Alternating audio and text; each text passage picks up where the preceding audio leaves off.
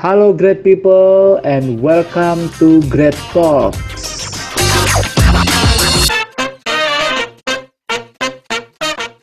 Assalamualaikum warahmatullahi wabarakatuh. Om Swastiastu, Namo Buddhaya, dan salam kebajikan untuk kita semua. Perkenalkan, aku Muhammad Noval Putra Badi, biasa dipanggil Noval. Insya Allah eh, podcast ini bakal hadir untuk menemani kalian baik di masa pandemi seperti ini maupun nanti ya kalau ya insya Allah udah lah ya pandeminya. Jadi stay tune terus di podcast Great Talks.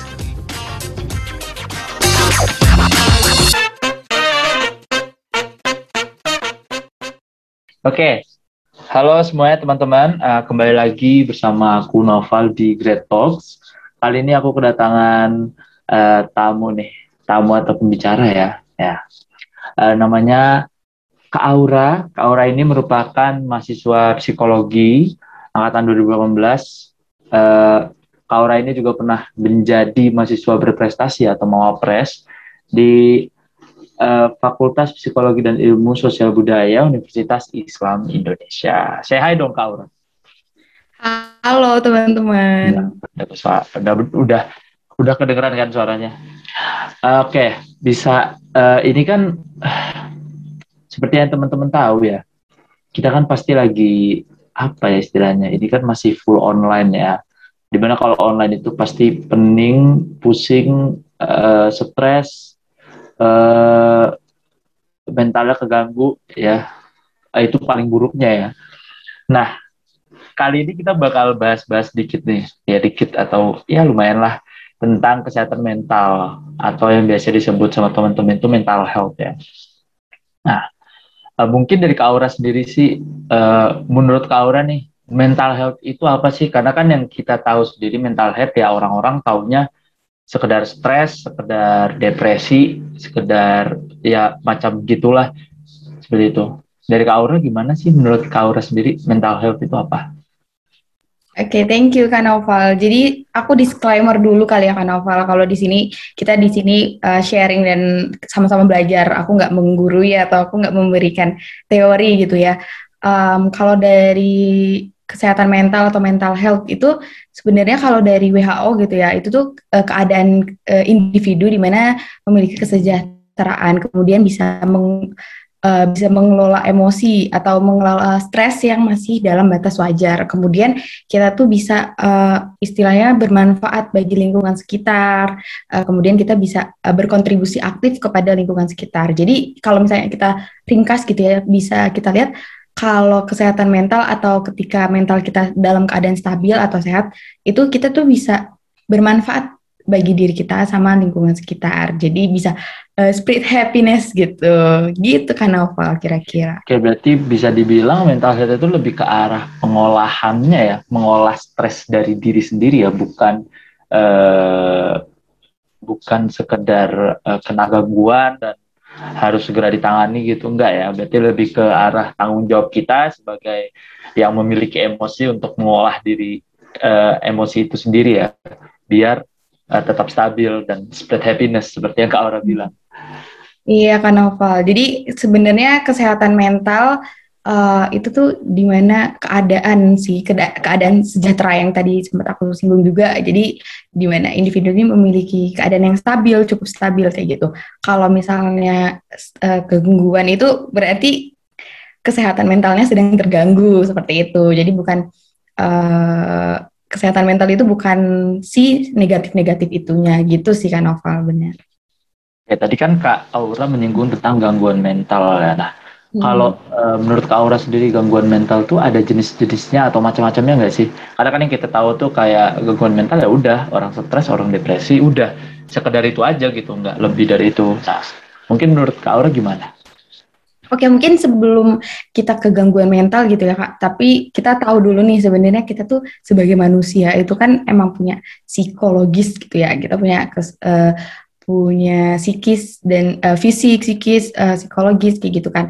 Nah, kita tuh uh, kenal dulu nih sama diri kita. Kita tuh punya uh, apa namanya? Kita tuh kompleks kan. Kita punya emosi, emosi negatif, emosi uh, yang cenderung positif kayak gitu. Terus juga kita punya kecenderungan bisa stres kayak gitu. Nah kalau gangguan mental sendiri itu tentunya pasti udah sampai di titik di mana itu tuh emang gangguan kayak gitu kan Oval. Jadi sebenarnya kalau ngomongin gangguan mungkin masih belum ranah aku kayak gitu ya. Tapi sejauh pemahaman aku uh, gangguan mental tentunya pasti itu tuh sudah didiagnosis terus juga uh, melalui proses-proses yang panjang. Tentunya kita nggak bisa nih asal ngomong oh kamu gangguan mental. Sebenarnya sama sih prinsipnya kak sama kayak kita sakit gitu ya. Kalau misalnya kita mungkin um, yang dekat sama kita saat ini tuh keadaan COVID kayak gitu ya.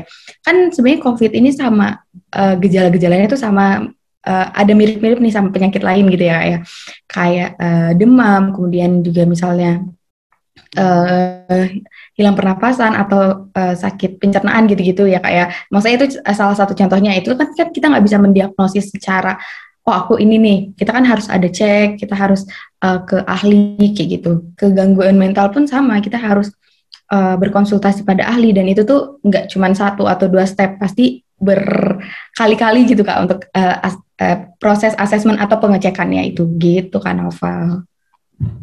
Oke oke oke. Jadi kalau gangguan itu lebih ke arah istilahnya udah didiagnosis dulu, eh, nggak uh, main asal istilahnya nggak main asal langsung menghakimi stres itu gangguan gitu enggak ya berarti harus ada diagnosis dulu dari yang udah ahli baru bisa dibilang gangguan mental. Kira-kira nih, ini masih menyinggung tentang gangguan mental mungkin ya. Ada nggak hmm. sih tanda-tanda umum gitu? Maksudnya uh, istilahnya ya tanda-tanda gejala ringan deh kalau kita udah uh, kena gangguan mental atau mental kita agak terganggu gitu uh, kira-kira ada apa aja sih tandanya menurut Aura? Oke, okay.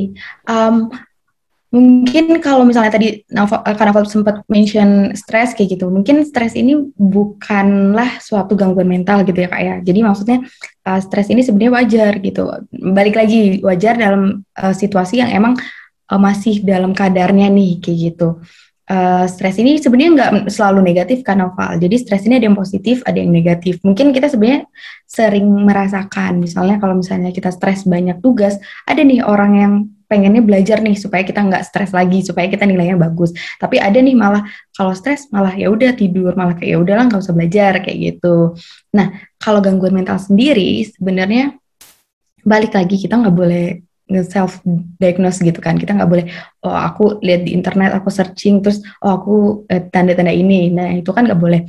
Cuman sebenarnya yang paling utama gitu ya kita tuh um, boleh banget untuk konsultasi ke ahli atau ke psikolog dan itu tuh bukan pas kita udah sakit tapi boleh banget. Misalnya kita udah merasa kayak kok aku nggak bisa bermanfaat ya? Atau kok aku udah mulai jadi um, itu tuh sudah mengganggu kehidupan kita gitu kan Naval. Jadi udah mengganggu apa apa yang kita lakukan kayak gitu. Jadi misalnya stres jadi pengen menyakiti diri sendiri atau jadinya males makan atau gimana gimana gitu. Tapi balik lagi kita nggak boleh uh, apa diagnosis diri sendiri gitu kan Naval.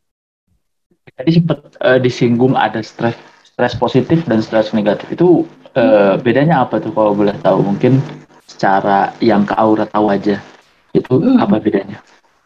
Hmm. Oke, okay. um, stres positif dan stres negatif gitu ya Nova.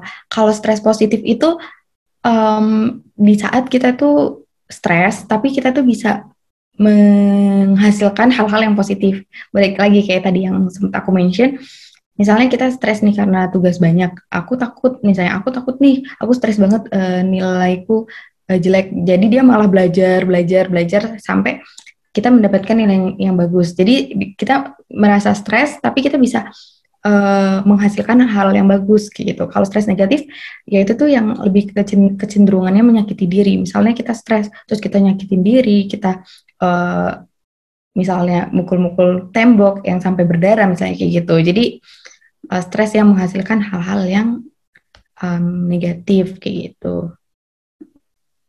Oke, oke, oke, oke, oke. Uh, berarti istilahnya kalau boleh aku bilang kalau stres positif itu kita lebih istilahnya kita bakal menghasilkan hasil yang lebih baik mungkin atau gimana tuh? Benar eh, nggak? Uh, uh, uh, gimana? Oh, kalau stres gitu ya, sebenarnya pada dasarnya kita tuh ya balik lagi stres itu kan punya kadarnya gitu kak. Kalau misalnya kita uh, punya kadar stres yang cukup atau uh, kadar stres yang emang sesuai itu memang bisa memacu kita gitu. Jadi kita tuh sebaiknya ya sebenarnya pada dasarnya sama ke kayak semuanya sih. Kita perlu seimbang gitu kan.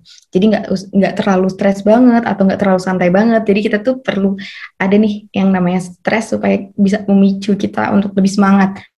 Kayak gitu. Jadi kalau misalnya uh, misalnya karnaval nih kita punya tugas terus kita pikirin aja terus kita nggak kerjain. Nah itu kan berarti tidak menghasilkan. Tapi kalau misalnya stres aduh banyak tugas nih aku harus kerjain satu-satu atau aku harus cepat selesai. Nah itu kan jadi memacu kita untuk bisa uh, menyelesaikan dan lebih baik. Kayak gitu kak. Oke oke oke paham paham. Nah mungkin teman-teman bakal uh, lebih paham lagi ya. Nah uh, lanjut nih. Uh, dalam uh, uh, kan tadi kan seperti yang Kak Aura udah bilang ya mental health itu kan istilahnya kita mengolah emosi. Nah, gimana sih cara mengolah emosi biar kita itu emosinya tetap stabil, tetap positif, ataupun enggak istilahnya kalaupun emang lagi saatnya negatif ya tidak terlalu akut atau tidak terlalu parah itu gimana sih ada nggak sih uh, cara mengolah mental yang hmm. jadi lebih stabil lagi? Hmm, Oke, okay.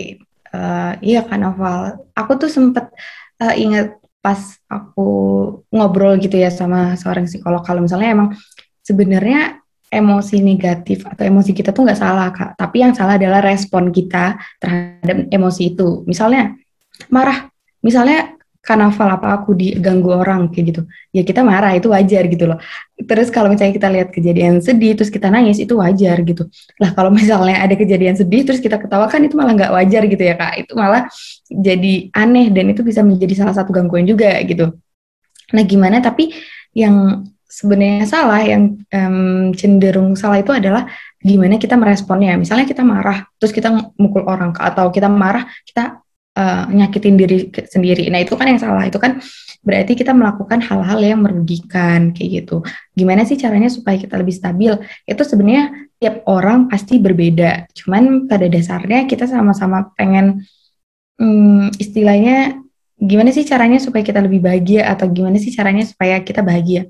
Ya kita lakukan hal-hal yang positif, hal-hal yang baik, terus uh, ngelakuin hal-hal yang emang buat kita seneng. Kemudian juga uh, produktif tapi jangan sampai berlebihan gitu kan maksudnya uh, seimbang nih uh, makan tidur istirahat kemudian apresiasi diri gitu jadi kayak terima kasih terima kasih kayak gitu atau juga kita bisa kasih reward kayak gitu kan ke orang uh, ke diri kita sendiri kayak gitu jadi lebih ke mengontrol apa sih yang bisa kita kontrol dari dalam diri kita sendiri gitu kan Noval Oke, uh, berarti bisa aku bilang istilahnya lebih ya kalau orang-orang bilang biasanya self love ya, hmm. seperti itu ya.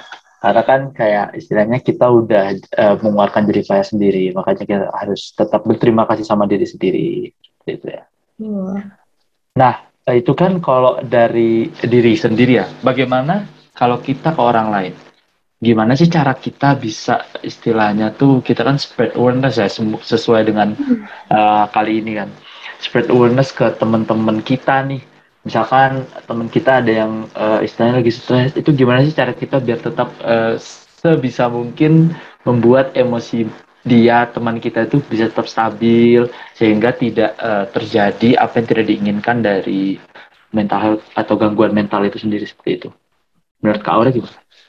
Oke, okay, thank you Kak Novel. Jadi uh, kalau menurut aku gitu ya, sebenarnya ini bisa sih kita refleksikan ke diri kita. Kira-kira kalau misalnya kita lagi nggak baik-baik aja gitu, kalau misalnya kita lagi stres atau kita lagi nggak nggak mood gitu, eh, pengennya uh, orang tuh ngelakuin apa sih ke kita kayak gitu kan.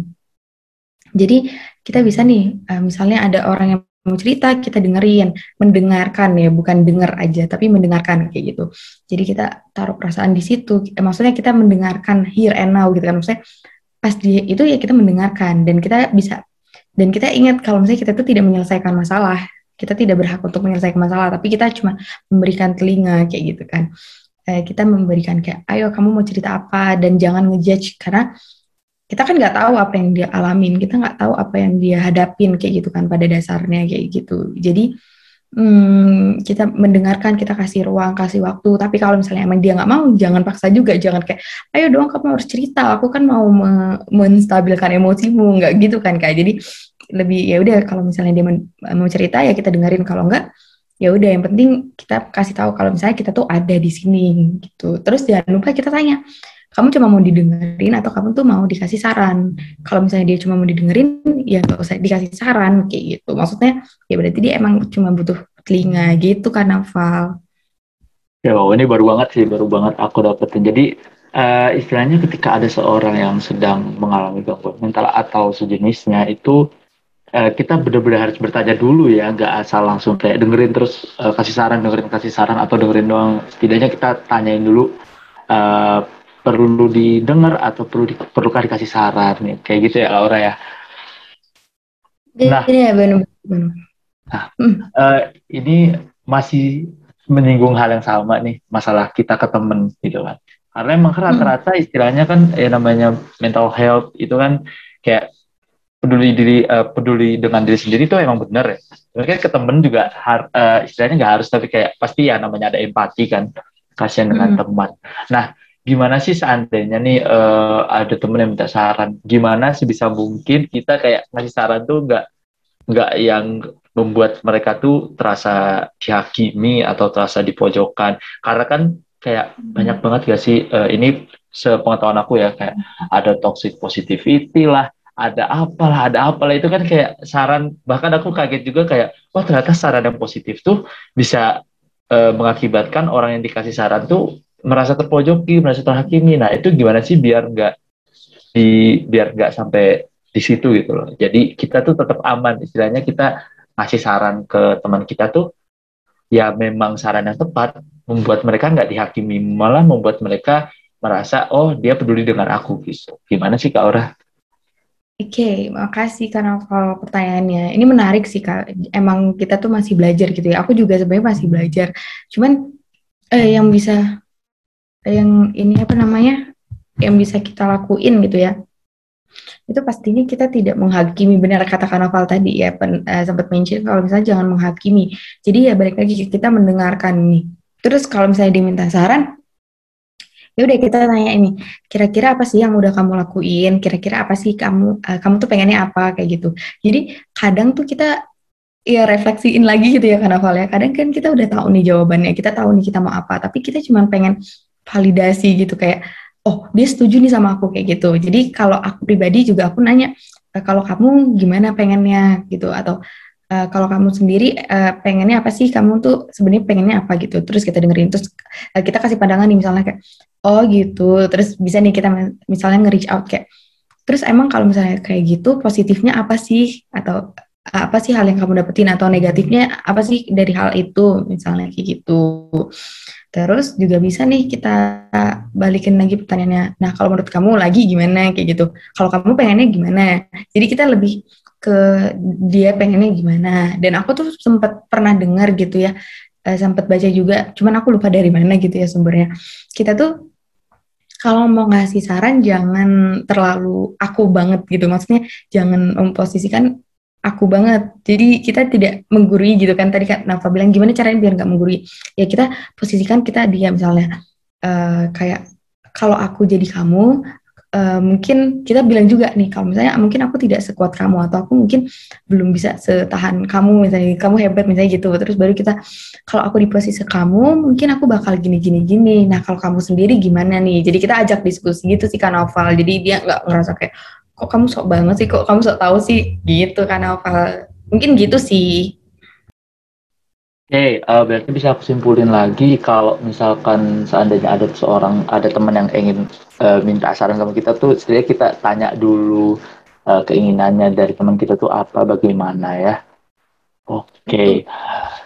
Nah, uh, seandainya nih uh, kan tadi kita balik lagi ya ke sebelumnya kan kita tadi udah sempat ngebahas juga tentang gangguan mental itu sendiri. Hmm. Nah kira-kira ketika kita atau teman kita tuh ada yang uh, terkena gangguan mental, nah itu tuh kapan sih kita harus ngubungin ahlinya gitu loh karena kan kadang kan kita punya rasa malu atau punya rasa kayak aduh malu banget sih kenapa harus uh, ngubungin ahli udah deh nggak apa-apa deh dipendem aja nah itu kan padahal nggak baik ya hmm. kita tahu kan nah itu uh, gimana sih uh, maksudnya kapan sih waktu yang pas uh, untuk menghubungi ahli biar kita bisa menangani gangguan mental gitu sendiri kayak gitu menurut Kak Aura? Oke, okay. um, kalau menurut aku gitu ya Kak Novel, jadi sebenarnya kita itu kan yang tahu diri kita ya diri kita gitu. Maksudnya yang kita yang tahu kita tuh udah berasa bermasalah banget itu kan kita uh, orang lain nggak tahu gitu kan kak. Terus um, sebenarnya menurut aku sekarang tuh udah mudah banget kak. Soalnya kayak platform-platform yang ngomongin kesehatan mental pun udah banyak. Kemudian juga untuk jasa konseling uh, terus konseling online terus konseling sebaya peer konselor dan lain-lain itu kan udah baik banget kan kak. Jadi sebenarnya kalau misalnya emang malu gitu ya emang kalau malu ke psikolog atau ke ahli mungkin bisa nih ke konselor sebaya. Tapi tentunya yang terpercaya. Karena uh, setahu aku konselor sebaya itu itu juga di apa namanya di pasti diberi pelatihan, kemudian juga pasti itu juga mem memegang kode etik gitu. Kayak kak novel yang rahasia, kemudian juga boleh disebar ke mana pun dan kita nggak boleh ngejudge kayak gitu, pasti ada pelatihannya kayak gitu. Jadi sebenarnya saat ini menurut aku udah lumayan sangat uh, membantu sih kayak gitu. Nah kapan sih kita sebenarnya ke ahli atau psikolog kayak gitu?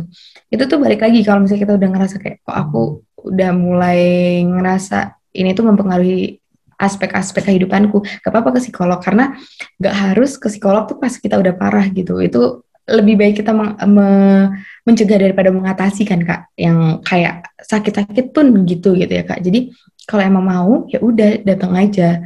Kan kalau misalnya emang gak ada apa-apa maksudnya kalau misalnya emang tidak ada balik lagi karena kan gangguan itu nggak mungkin pas sekali pertemuan langsung oh kamu bipolar. Nggak mungkin nih kak. Pasti ada uh, ada proses-prosesnya ada proses wawancara ada proses tes dan itu nggak gampang gitu kak. Jadi uh, balik lagi kalau misalnya em udah merasa bersalah atau udah merasa nggak enak banget sama diri sendiri hubungin profesional aja nggak apa-apa gitu. Karena yang tahu diri kita ya diri kita. Kalau diri kita nggak mau berubah ya susah gitu kak oke berarti bisa aku simpulin uh, harus lebih kenal lagi ya dengan diri hmm. sendiri biar kita lebih terbuka dengan diri sendiri jadi kita juga nggak istilahnya nggak malu walaupun harus uh, pada saat itu seandainya kita harus menghubungi ahli karena memang sudah nggak bisa ditangani atau harus ditangani dengan ahli kayak gitu. Hmm. Oke, okay. uh, mungkin sampai di sini kali ya obrol-obrolnya dulu nih. Hmm. Uh, mungkin dari Kak Aura ada uh, Instagram atau ada yang bisa di follow nih biar nanti teman-teman dari Great Talk bisa kalau mau nanya-nanya yang terkait dari psikologis bisa langsung nanya ke Kak Aura kayak gitu. Oke, okay. makasih Kak Naufal. Mungkin kalau teman-teman uh, Great Talks ya, eh apa sih panggilannya teman-teman? Iya, Great Talks ya. Great Talks, kalau misalnya mau ngehubungin aku boleh banget untuk uh, ke Instagramku @auranabila. Ya, nggak ada fotonya, gitu kan? Oh, nggak ada fotonya, oke tuh guys. Jadi nggak ada fotonya, Kak Aura. Nggak ada fotonya, kayak gitu. Mungkin sekian dari aku buat sementara. Makasih banget Kak Aura udah mau uh, diajak ngobrol-ngobrol dikit ya tentang mental health. Ya, jadi dari teman-teman uh, sendiri jangan lupa uh, bisa uh, follow YouTube dari Great Talks juga jangan lupa dengerin Great Talks dan uh, di save ya podcast Great Talks biar bisa diulang-ulang gitu. Barangkali ada informasi yang berharga buat teman-teman sendiri. Mungkin sekian dari aku. Terima kasih. Uh, sampai jumpa buat podcast berikutnya.